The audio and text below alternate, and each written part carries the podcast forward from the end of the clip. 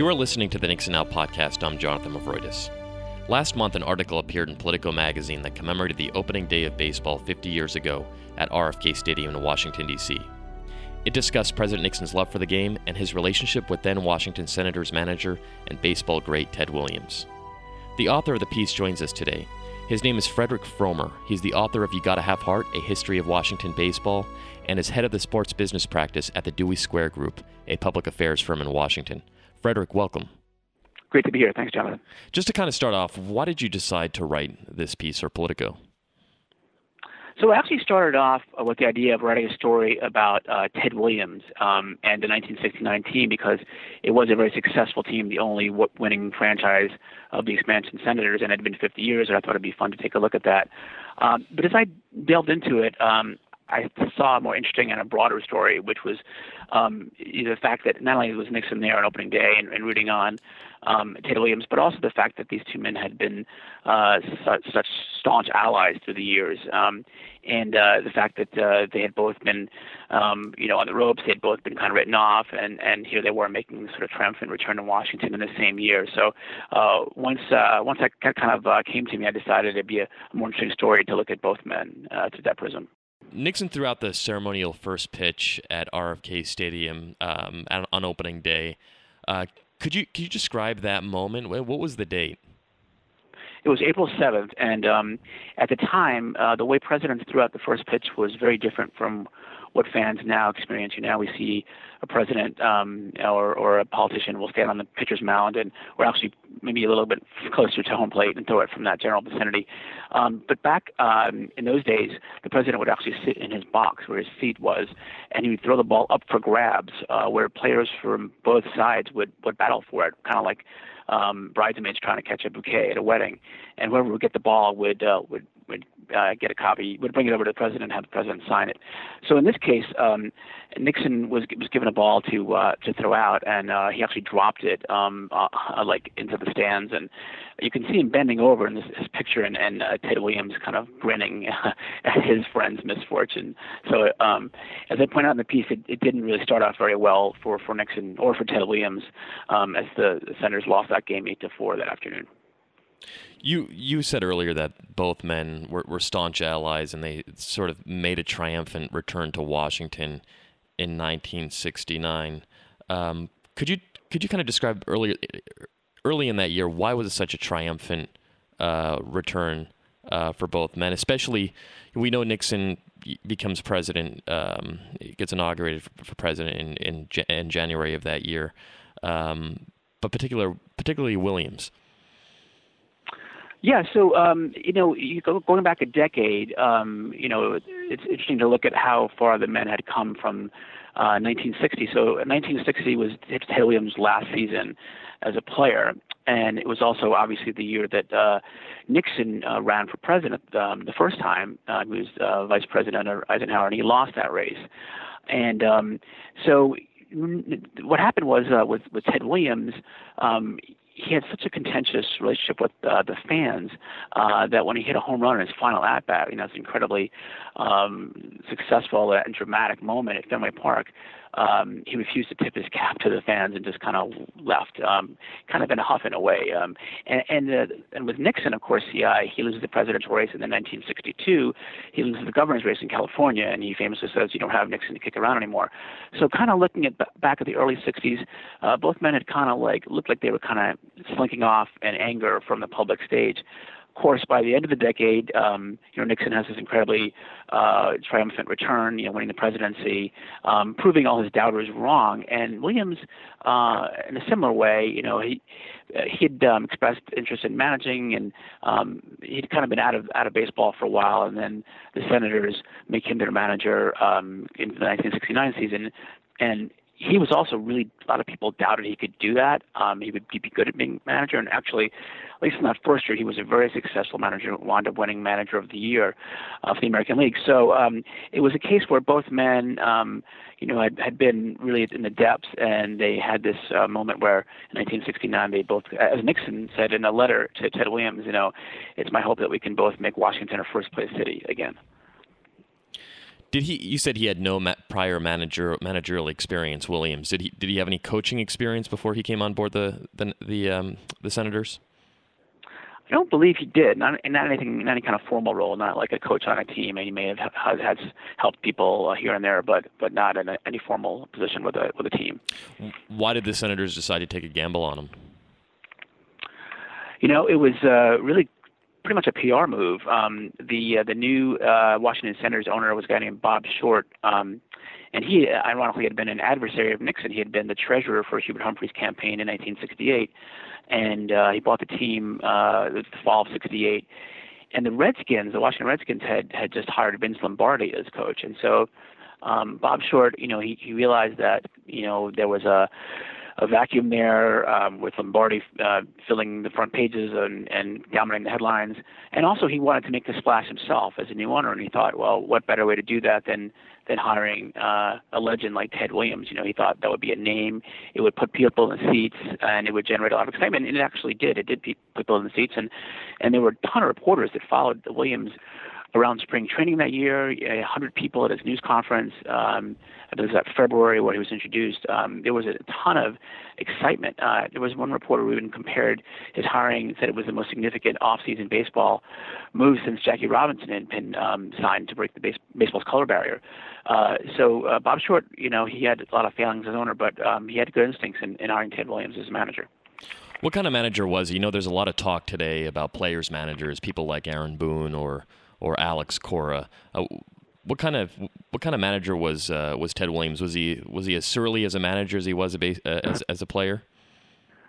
Not at first. Um, he he was quite a character. I mean, he he was um, confrontational in the way that he would kind of bark orders at players, and but it was more like I think players kind of respected him um, because of his achievement, and um, and because they knew that they kind of took it with a grain of salt when he would say, you know, kind of. Uh, things like, for example, to Eddie Brinkman, he said, uh, "You're skater than I thought," you know, and I don't want, I don't want you to see, I don't want to see you carrying uh, your glove around spring training because you need to work on hitting, you know, those types of things.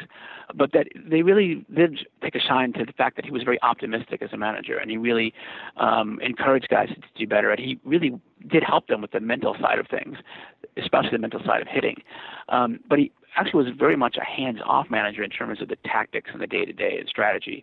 Um, he really he acknowledged he didn't really know how to run a game very well, and he had a, a guy on on a, a coach, uh, basically one of the first bench coaches, actually, um, a minor league guy that uh, helped him with making in-game decisions. Um, he really wasn't for, for all that. In fact, um, during spring training, there was a, a funny story. Um, he heard these two coaches yelling and getting into an argument about something, and Williams went over to them. What's going on here? And they were said they were debating the proper way to do a rundown, and he said, "Oh, who gives a you know blank about that? Let's go hit." You know, so he wasn't that interested in the in the finer points of uh, fielding or hit and run. He really he he did one thing well, hitting, and that was what he wanted to impart on his players. Although he actually had a very good Im- impact on the pitchers as well, because um, he knew what would work, and he was very much a devotee of uh, of a lot of off-speed pitches, sliders. Um, in that sense, really much really ahead of his time, because you know now the game has gotten in that direction as well. That uh, the slider is one of the most effective pitchers and uh, pitches, and uh, you know Ted Williams really emphasized that with his pitching staff. Who were the who were the best players? Who were the the leaders on on the Senators at the time? Well, his best player was, was definitely a guy named uh, Frank Howard. Um, he was a slugger that uh, a lot of home runs and also um, uh, struck out a lot. Um, and so uh, in spring training, actually, Williams brought him in into his uh, office and and he said, you know, uh, how does a guy that hits 40 home runs um, only walk, I think like 50 times or something like that. You know, that a guy with that kind of power should be getting some walks. And and Frank Howard said that you know uh, he considers a lot of pitches UFOs, you know, un- unidentified flying objects. He has a hard time laying off stuff. Um, and so Tidwell said, look, can you hit with at least one strike? Take a really uh, tough pitch and lay off it. And, and Howard did. And, and in fact, uh, he had a great season, had his best season ever uh, that year. But it actually took some time. Um, a funny story was told to me by uh, Bowie Kuhn, who was the, uh, the baseball commissioner that year. So at the and it's also an opening day. Um, Bowie Kuhn is sitting next to uh, Nixon, and um, and and Kuhn is telling uh, Nixon uh, when Frank Howard comes to bat. uh, you're going to see a brand new Frank Howard. You know, he's really uh, worked on his fundamentals. Um, he's going to be much more selective because of all the great work that Ted Williams has done to make him more selective hitter. Well, the first pitch comes, it lands six feet in front of home plate, and uh, Frank Howard takes a swing and a miss. And uh, as Bowie Kuhn told me, Nixon and Kuhn just looked at each other and laughed and didn't say a word. Uh, so uh, it took some time, but ultimately uh, Nixon's work with Frank Howard and guys like uh, um, Epstein uh, also paid off. But, you know, he had a really good impact, and the, the team team's hitters were much better. Uh, not not only for the really good hitters, but a guy like um, Eddie Brinkman, the shortstop I mentioned briefly. Um, the two previous seasons, he had hit uh, 187 and 188, and he raised his batting average uh, to 266 that year under Ted Williams. Was Williams taken with Washington? Did he did he enjoy managing in that city? I think very much so. Yeah, uh, he he really enjoyed you know, certainly his relationship with, with President Nixon and having him come to the games. Um, uh, he uh, had a lot of friends. Uh, he stayed at a, a fancy hotel during the season, um, and he was very impressed with the, the fans. Um, they had uh, John about 900,000 fans that year, which uh, today would be you know not very much, but at the time was actually a pretty good number, and, and it was the best attendance that that expansion team had ever had. So he was really happy with the fans, the support they had given the team that year, um, and the fact that fans, including Nixon, um, would stay to the very end of the game, which you know presidents um, now or in recent years, um, you never never stay till the end, but Nixon always did. How did the you had mentioned that he won, uh, that that Williams won AL Manager of the Year. Um, how did the how did the um, Senators? Uh, what was their win and loss record? Did they did they make the playoffs? Didn't make the playoffs. Uh, you know, back then there was uh, no wild card, um, so it was kind of hard to, to make the playoffs. Although it was the first year of divisional play, um, so it was a little bit easier. In, in, pre, prior to that, you had to be the best team in the league to go to the World Series, and that was pretty much the playoffs. Um, in '69, you had two divisions, and, and um, Williams led the team to an 86 and 76 record, a pretty good record. Um, fourth place in the American League East because you had a lot of good good teams they were battling against, including the Orioles, the, the Baltimore Orioles that won the pennant that year.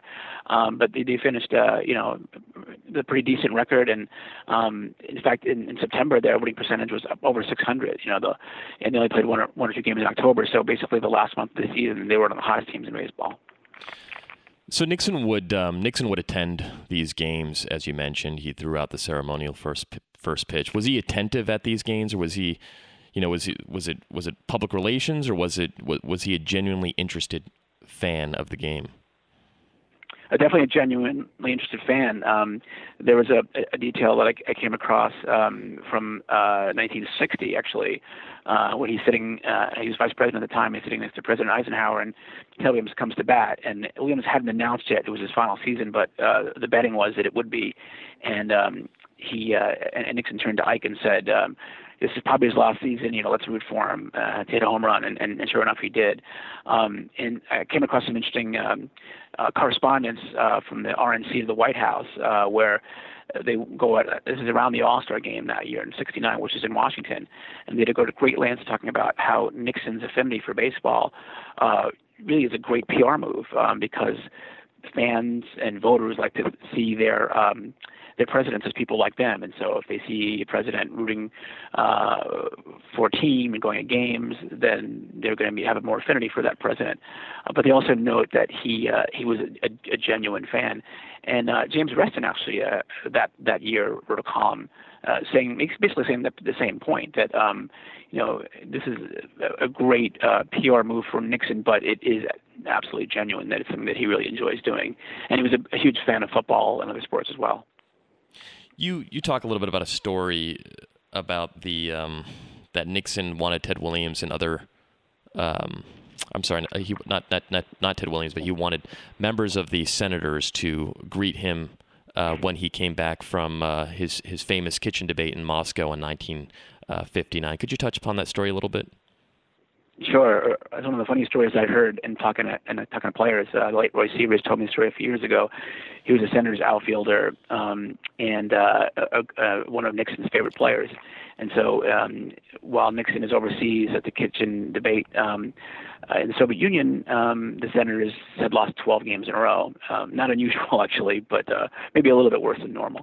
And so um, Nixon actually called uh, Roy Sievers uh, from Moscow and demanded to know, um, you know, what was wrong, and, and said he wanted to uh, meet the Senators players uh, at the airport when he came back. And so uh, Sievers came out there and brought uh, a bunch of players that Nixon had asked for by name, some of the core players, and Nixon um, kind of demanded of them, like, "What's wrong with you guys? Why can't you win games?" And and Sievers and other players said, "Well, you know, our pitching's not good, our not good. You know, it's just not happening." And so Nixon said, "I'll tell you what, um, I'll be out there tomorrow." And the reason he said that was uh, Sievers had told me that Nixon was was a bit of a good luck charm that um, that they usually won the games that he went to, but they actually lost that game and their and their losing streak uh, hit I think 17 or 18 games that year. Um, so, uh, but it goes to show that he really followed baseball, even you know certainly pre-internet age, uh, uh, that he was following baseball from from thousands of miles away and uh, and really took a shot. It was really took it personally when the Senators weren't doing well. In fact, years later, um, in 1992, at a, a, at a luncheon, he said you had to have been a real fan of the Senators, uh, a real fan of baseball rather, to be a fan of the Senators back then because they were they were such a bad team most years. Onto the Nixon Williams friendship. Uh, when did when did the two first meet? Uh, they had known each other uh, in the 50s um, when Nixon was um, was vice president, and uh, Ted Williams would sometimes have have lunch with him when when the Red Sox uh, visited Washington. Um, so that was the beginning of it. Um, and then they stayed in touch uh, through the 60s and, and obviously through the uh, through 69 and the early years of Nixon's presidency and Williams' uh, reign as Washington manager. You write that Nixon had a special affinity um, for for Ted Williams. Could you expand on that a little bit? Yeah, I think a lot of it was they had uh, a lot in common. Um, although on the surface you wouldn't think so. You know, uh, one was an incredibly talented athlete, the other one, you know, wasn't. Um, but they they came from the same generation. They came from uh, a very similar part of the country, uh, Southern California, about about 100 miles apart. Born in the 1910s. They both served in World War II, and they they both had this um, tenacity about them. Um, you know that uh, people had written them off. Um, people uh, had criticized them, and they both men used that uh, that criticism to fuel them, um, to, to kind of prove their doubters wrong. Uh, and so I think that there was a there was a natural um, uh, affinity between the men because of that, and and and also Nixon. Uh, Nixon's politics really aligned closely with Williams. He really was a hard uh, right-wing uh, guy in many ways, although as I point out in the story, he um, he was pretty liberal on, on civil rights. He uh, championed Negro League players' admission into the Baseball Hall of Fame, um, but on some of the social issues, on guns and and, and issues like that, and and certainly on uh, on military issues, on foreign affairs, he was very hawkish uh, the way the president was. Did he campaign for Nixon? He he did uh, both in, in 1960 and in 68. Um, in fact. Um, it's a great story. I, I can't take credit for this one. This is on Brendan Bradley Jr.'s book about Ted Williams. Um, that in 1960, uh, you know, President, I'm sorry, uh, Senator John F. Kennedy, you know, the Democratic nominee, really worked hard to get uh, Williams to uh, support him because he was a home state guy. You know, um, Kennedy was from Massachusetts, but uh, Williams was not interested, and um, he. Uh, so he sees him uh, at an airport in Miami across the, the tarmac, and um, he says to his aide, That son of a bitch is wearing a, a Nixon button, and it really kind of hurt uh, hurt um, Kennedy that that Nixon uh, had had garnered his his home state guy. Uh, so he did a lot of work for him in '60, again in '68, and and Nixon was very appreciative. He'd always write letters of thank you and send him golf uh, golf uh, balls and other types of things, just as a token of appreciation for the work that uh, Nixon had done. You write that um, Williams had a complicated relationship with the press much like uh, much like Nixon did. Uh, could you also right. touch upon that? Uh, sure. Um, he uh, he referred to the reporters as the knights of the keyboard, kind of derisively, and um, you know, it, he just kind of when he came up as a as a young hotshot, um, didn't really have any any clue to ha- how to handle report, deal with reporters and and work with them, and so uh, you know he would take uh, offense at some criticism, um, and it sort of snowballed from there. Um, so he had, uh, you know, he, he also had some run-ins with fans as well. He once uh, spat in the direction of some fans that had booed him for um, what they considered inadequate um, defensive uh, skills. but the funny thing is um, that when he came to Washington and he had a news conference in in, the, in '69 before the season, um, he actually assured the reporters there that uh, he's actually an easy guy to get along with. That it was only a few uh, bad apples in Boston that he had a problem with, and uh, and also that as a 50 year old man um, in 1969 that he hoped he'd matured and, and would have a better relationship with reporters. Um, um, and, actually, that proved to be true for some time. Um, some of the reporters that I'd spoken with, and, and also based on uh, stories at the time, described him as a, a very um, likable guy, uh, someone who really enjoyed the give and take with reporters and, and, and chatted with them a bit. Um, but that wore off after a while, and, and part of that was because he had this policy which was sort of unique in baseball, which was that he kept the baseball clubhouse closed for 15 minutes after every game to give players time to cool off, and, and he thought it was best for both sides that you know reporters would get a better uh, more better answers from guys who aren't just coming out of the heat of the battle. Well, reporters had the opposite uh, take on that. They wanted to talk to guys after the heat of the battle. They wanted those fresh, emotional answers. They didn't want canned answers um, after guys had time to think about it. Uh, but um, in, in fact, um, in 1969, um, the uh, Baseball Writers Association of America had given uh, Nixon um, something like I think some kind of a uh, they, made him like an honorary member um, of the association, and they sort of half jokingly asked uh, Ted asked Nixon if he could uh, get Toombs to change this policy, um, but Nixon would, would later say that neither you know Jesus or Nixon or Bowie Kuhn would ever get him to change his policy. That he was his uh, he was dead set in keeping that in place. 1969 was a big year uh, in baseball in Washington. Um, the All Star Game was actually hosted at the at RFK uh, Stadium, and uh, President Nixon also hosted a White House reception uh, for 400 uh, baseball VIPs and Hall of Famers. Uh, could you describe the scene uh, around Washington and baseball in summer of 1969? Sure, it was a really exciting time, um, both for, for Washington and for baseball. Um, the year, year before was known as the year of the pitcher, um, when you had this sort of um, um, just a plethora of one nothing games, really boring baseball, um, and people were getting turned off to the sport. People thought that perhaps football would replace baseball, which it eventually did, but but not not not that fast. And, and um, the baseball owners uh, responded by uh, lowering the pitcher's mound to get more offense in the game, by splitting into two divisions, as I mentioned, uh, so more teams were in contention, and the sport really took off. There was a lot more offense, um, more people were interested in the sport, and for Washington, um, they arrived at the All Star break with a 51 and 50 record, which is pretty mediocre by most standards, but in Washington it was actually a really good record, and so Williams was getting a lot of credit for the work he had done to make the Senators such a better team. And baseball uh, used 69 as a, a way to market the sport um, because it had been the 100th anniversary of the first professional baseball team, the 1869 Cincinnati Reds. And so they did a whole bunch of events. Um, at, at the White House, and, and, they had a reception for the best players and that, that type of thing.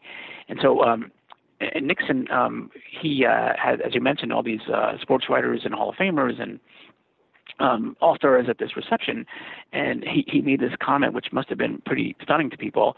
He said, "I just want you to know that I like the job I have." But if I had to live my life over again, I would like to have ended up as a sports writer. Uh, you know, pretty interesting given his contentious relationship with reporters, although it was really more political reporters, I think, than, than sports writers, which I think he had actually long-term relationships with some of those guys. Um, so yeah, it was it was a pretty exciting uh, time. He was going to throw out the first ball, uh, unfortunately, the game was rained out. He had to leave for a world trip um, the next day, so uh, the vice president uh, filled in for him. Um, but yeah, very exciting time, and, and a lot of home runs in that All Star game. By the way, it was a nine to three game. Uh, the year after a one nothing game in the previous All Star game. So uh, it was a it was a fun time in Washington and really put the city at the center of baseball for for a few days. Who would win the World Series that year? At 69? Yes uh, the Mets beat the uh, Orioles. Uh, was the uh, the miracle Mets, and and as described in the piece, um, you know that was really the big story of the year. But that Ted Williams, his work in Washington was was a minor miracle, and um, uh, he, he really the big biggest storyline I think outside of the Mets was was the job he did in Washington. So he starts off hot with the with the Washington Senators. Um, what happens to uh, does he stay on? Does he does he um, eventually does he move on to another managerial position, or does he call it quits um, in Washington? He, he stayed on, um, and unfortunately, the, the Magic really didn't didn't stay after that. Um, you know, the team that he inherited um, the previous year, they had the worst record in baseball, and he had pretty much the same players. So it was an amazing job that he did getting them to play as well as they did. But they they played a bit above their heads, and by the next year, 1970, um, they fell to last place. Um, in 71, they were even uh, even worse. Uh, they had, they lost 96 games in 71, and then the team moves to to Texas at the end of the 71 season. And um, Nixon actually, uh, sorry, uh, Ted Williams, uh, even though he was so high on Washington in the beginning, he basically, you know, said good riddance. He said that the fans really didn't care. They they had a, a core of five or six thousand people that did, but that Washington was a city of transient people, and and uh, and uh, it was the right move to make um, to Texas. But Ted Williams, I'm sorry, Richard Nixon was was very upset about it, um, and said he was heartbroken by the move. And in fact, he even talked um, on a, a secret recording, secretly recorded tape, uh, White House tape, with the mayor of Washington. Um, in September of that year, about I October rather of that year, about other uh, cities, uh, teams that they could lure, like maybe the Indians from Cleveland or the White Sox from Chicago. Um, but to answer your question, Williams went to, to Texas the next year, um, and he managed in '72, and, and they were uh, last place again. Uh, actually, the worst record in baseball, kind of coming full circle from the year before he became manager, and he quit with one year left on on his uh, contract, um, and, and it really wasn't um, it wasn't really his fault. If you look uh, the next year, as I did. Um, the the next year you had two uh, two great managers um, split uh, at the time as managed Billy Martin and Whitey Herzog, and um, they still were a terrible team. They still, I believe, were in last place in '72. So just just a bad team, and um, he wasn't really able to get uh, get guys to play as well as he could that first year. With Washington at the center of baseball and its 100th anniversary, uh, the well-attended games of the Senators, why did why the move to Texas? Uh, because they they didn't draw after that. Um, they only had a pretty good um, record for uh, of, of, attracting fans in '69 because they had a good team. Uh, once the winning uh, had fallen off, the fans started falling off too, and so you had uh, the attendance wasn't very good, and also the uh, the lease that um, the Senators had uh, with the the, the stadium operators, which was essentially the federal government, um, they they weren't very favorable. Um, and the owner Bob Short complained about he wanted to get more parking revenue and uh, concession revenue, and uh, really couldn't get that. And so those two factors led uh, led him to move the team out of out of Washington. And you know the the, the team had lost a team. Um, I'm sorry, the city had lost a team 11 years earlier uh, in 1961, the first Washington Senators team had moved to Minnesota. So they had this track record of not really being able to support a team. Know, unfortunately, that's changed in the last um, you know, 10 or 12 years here in Washington. But back then, you know, it wasn't as, as wealthy as a city. It wasn't uh, as uh, the population wasn't quite as big, and they really didn't have a good track record as far as uh, supporting teams. Final question, and this is this is actually a two part question. Would Ted Williams manage again, and did he correspond with um, President Nixon after Nixon had left office in '74 and um, he had moved away from Washington? Uh, he did not manage again. Um, I uh, I couldn't find any correspondence uh, after the presidency, um, but I did find um, uh, a phone conversation I came across uh, right after um, Nixon uh, sorry, right after Ted Williams uh, quit as manager, Nixon reached out to him and you know just kind of said, you know, um, and you don't have a, you know, whatever happened with the Rangers, it wasn't uh, a matter of a lack of support for me. You know, he kind of half joked and and and Williams really thanked him for and really thanked him for being being there for him all those years.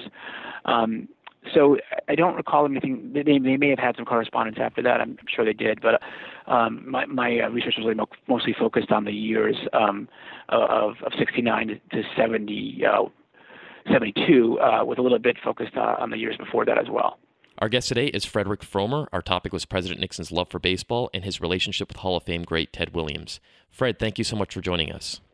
Thanks, Jonathan. I enjoyed it. Please check back for future podcasts at nixonfoundation.org or on your favorite podcast app. This is Jonathan Movroydis and your Linda.